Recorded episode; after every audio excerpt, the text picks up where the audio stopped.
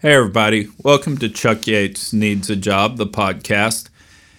You know, when I first thought of doing a podcast, my original concept was a pod I was going to call Things I Wish I Could Say. And the thought would be is you'd bring guests on, guarantee their anonymity, and then let them tell whatever their story was. For you older folks in the audience, the drudge report of podcasts, if you will.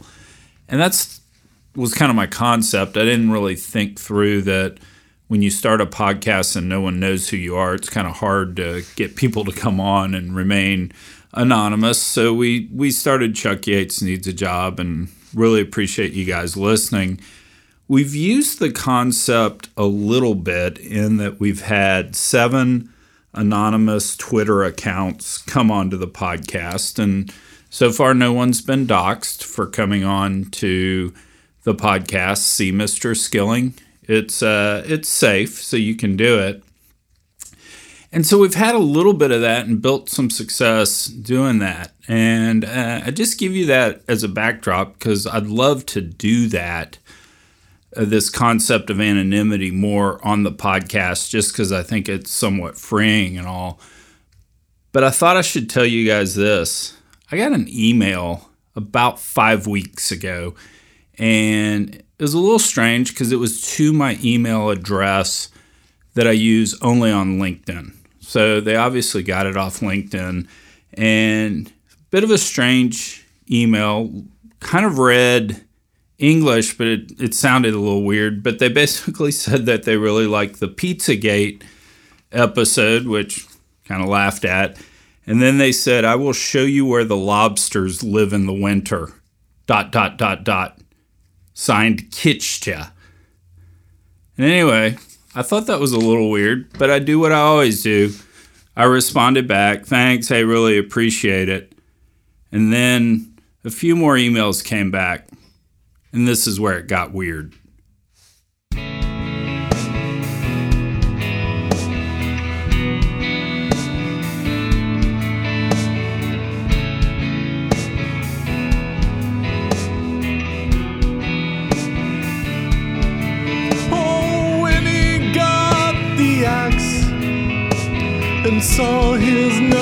Drop. Oh, he poured a glass of vino because Chuck Yates needs a job.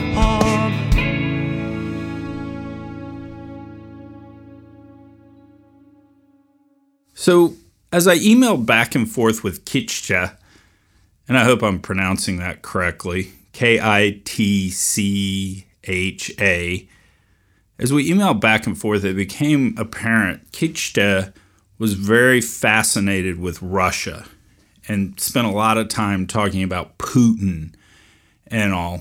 Not a big thing when you're here and a domestic oil and gas guy, but tangentially, we think about Russia and their place in the world oil community. So I was able to somewhat have the discussion back, but it was interesting in that Kitcha sent an email talking about what did Putin learn from the US shale revolution. And I hadn't really thought much about that. And so, not wanting to seem like an idiot, given that I'm a podcast host trying to build an audience, I actually spent some time Googling uh, stuff and I found this speech from Tatiana Mitrova. She's a non resident fellow at the Columbia SIPA Center on Global Energy Policy, where she was talking about the U.S. shale revolution and um, its impacts on Russia. And so I thought I'd play you just a clip for it real quick. Until recently, the impact of the US LNG on the Russian gas export strategy was more, how to say, it was a bit theoretical. So the influence was there, definitely, but it was not a direct competition of the US and Russian gas molecules. It was more anticipation and expectation that US LNG will come to the market. And this expectation, this psychological factor itself, has made a lot in transforming the global gas environment and Russian gas export strategy. So, first of all, the first example was the huge Shtokman project, which Russia was carrying on, and the stakes were really high. The project was supposed uh, to produce. Uh, up to 75 million tons of LNG, one project, so you can imagine.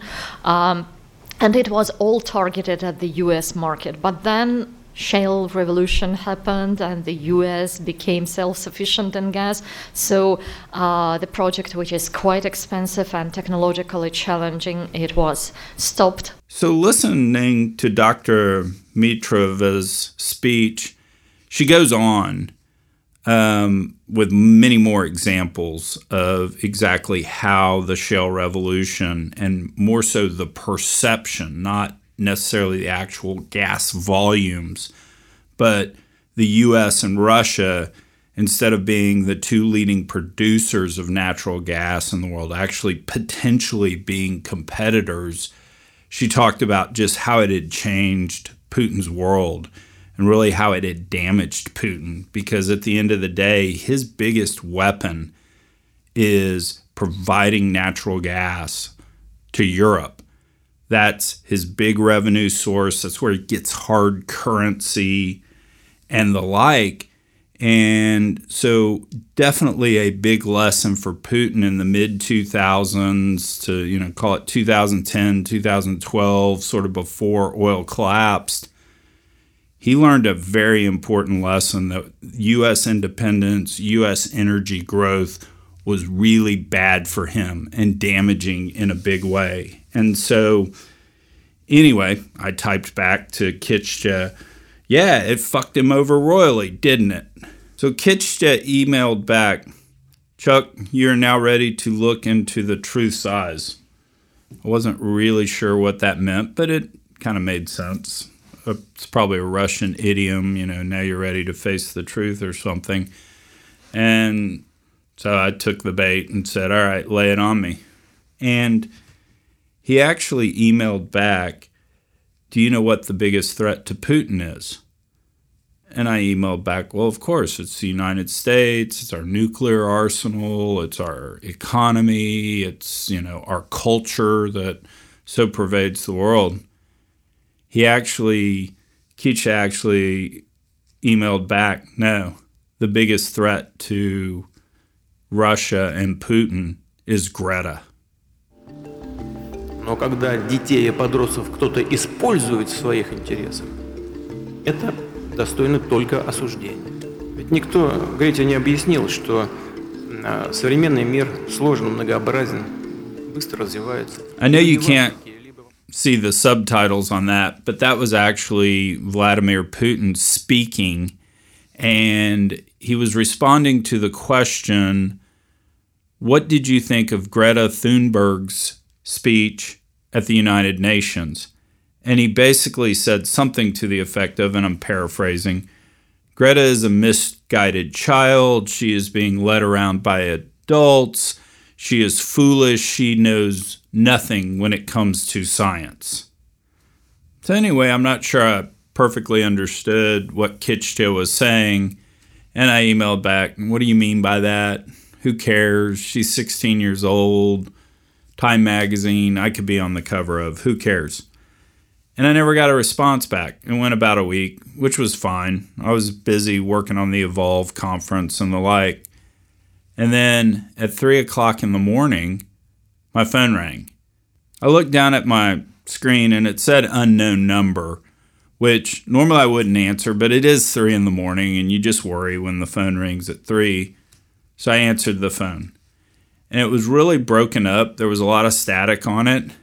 And I heard a voice say, Chuck, it is Kitcha. I must admit I was a little freaked out at that point because it was three in the morning and I was just waking up plus broken voice, foreign accent. I mean, I saw Rocky Four where he fought Ivan Drago, and uh, so I recognized the accent as I thought was Russian, and I, of course, kind of said back, uh, Hi, hey, uh, how are you? And he said, Chuck, I've been thinking about your question, and I don't understand how you cannot see this. And I was like, See what? And he goes, Greta. Greta is the biggest threat to Putin and his existence. And I was like, uh, okay, I'm I'm willing to buy that. You know, just tell me why. And he said, Chuck, I want you to think about it. And he hung up. So I was really freaked out at this point. I mean, I'm not going to sleep the rest of the night. I actually went, and hate to admit this, but I grabbed my shotgun and locked myself in my closet. Just somebody's found my email address. Okay, that's on LinkedIn. They found my cell phone number okay, that may or may not be on LinkedIn. I think it's also on Facebook. So it's not the strangest thing in the world, but it was pretty eerie. And like I said, just the accent got to me. And so a little freaked out that night. The spent, you know, the next day or two kind of thinking about it, didn't hear anything. And so kind of moved on from it. We literally that was the day before we headed head to the Evolve conference. So I spent the next couple of days in Chattanooga. Then as you guys know, following me on Twitter, I actually went on on tour with Lindsay, so I was away from my house, so I was kind of felt safe given that I wasn't at home. And so I got back to Richmond, hung out a few days, and then my phone rang again. Again, unknown caller little trepidation, but then it was 2:30 in the afternoon. So I was like, "Ah, okay." Picked up the phone and I said, "Hello." Again, a lot of distortion in the back. Not sure exactly what was going on. Um, and the foreign accent. Chuck, this is Kitcha. Have you thought about what we talked about with Greta? And I said, Well, I have. I don't understand it really. But we wound up talking for an hour and a half. And after he told his story for about 10 minutes, I said, Kitschik, can I record this?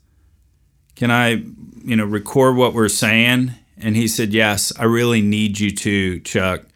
So I've recorded this conversation with Kitcha. He's called back a few times. He's had his partner on, and this is these are the recordings I was able to make. I am Keisha. in my undergrad work, I, I was always fascinated with global warming. And I had a great opportunity to work with great Ru- female Russian scientist at Tomsk State University. We had working on the carbon capture process. The process basic, basically, oxygen of the CO2 reacts with a cis platinum based alloy that captures CO2 in a form ultimately separates out the carbon. An agent is applied that removes the carbon in graphite sheets. The agent to making process affordable was the perfecting of the alloy. You see, this professor of mine was uh, August 8th. It's very bad. Kitchka, what's August 8th?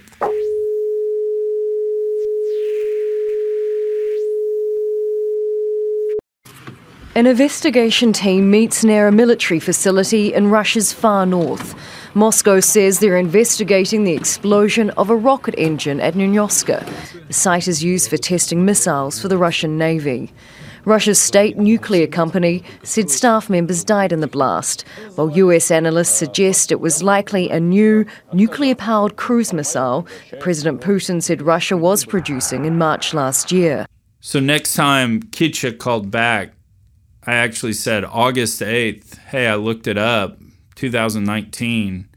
It said five Russian scientists died at an unnamed weapons facility. No, there was only four. I was the fifth, but I didn't die. I was left scared. So I called my good friend Bogdan. So He was a college roommate. He came to Russia. And he helped me escape. And it was only after further discussion Bogdan that I learned the real truth. I sent a few emails. I didn't hear anything back. Then 4 days later, 3:30 in the morning, my phone rang. Startled me, looked down, unknown caller. So I answered my phone. Kitcha. No, this is Bogdan. Is Kitchka okay? Kitcha alive. He's not well. He said I could trust you. Y- yeah. Yeah, you can trust me. What's what's going on? Kitcha and I need you to tell story. Can you tell story? Yeah, but I don't, I don't get what your story is. I mean, it. I okay, he escaped a, a bomb that was supposed to go or an explosion in a factory, but I don't get it. Chuck, how you know get Putin blew up technology to save Russia. He blew up capture for oil. What he not realize that Bogdan figured out was technetium in oil in Russia make it not captured. Only oils outside Russia can go through the process. Tinium? I mean, what's tenium? Tinium is an element only found in Russia from meteorite impact. The matters that you tell story, we found a way to capture from oil. We need story told. We, we can't tell Putin is after us. You, you've got to be shitting me. You're sitting here telling me the Russians have come up with capture such that the world could burn all the hydrocarbons they want to, but it just doesn't work on Russian oil, and so. Holy shit, are you serious? This is why we need you to tell the story. We can't tell. Holy shit. We need your help, Chuck. We need you to help us share the technology. Dude, I'm a podcaster that on a good day gets 5,000 downloads. You're our best hope to let people know the technology exists. Let us all must go now. After he hung up, I was stunned. But I did Google technetium and I read about it. It's not found on the planet Earth, it's extraterrestrial. So for it to be on Earth, a meteorite would have had to hit the Earth with it. Although it is a byproduct of nuclear waste. And so that is why it's present here on uh, the planet. And it makes sense given that Stalin tested the Russian nukes all over the country. It makes sense why it's found in Russian oil. I found this little blurb about it, so I'll go ahead and play this for you. Technetium is the first element in the periodic table which is naturally radioactive. So it is the lightest radioactive element.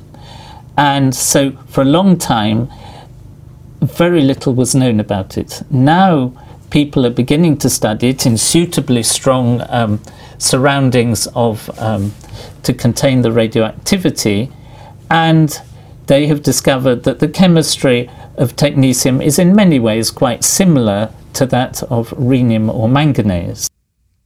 Two days later, I woke up and I actually had this voicemail.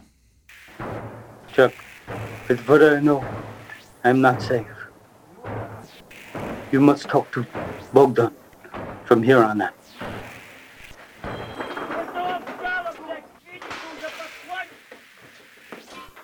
I immediately sent him an email and it got kicked back.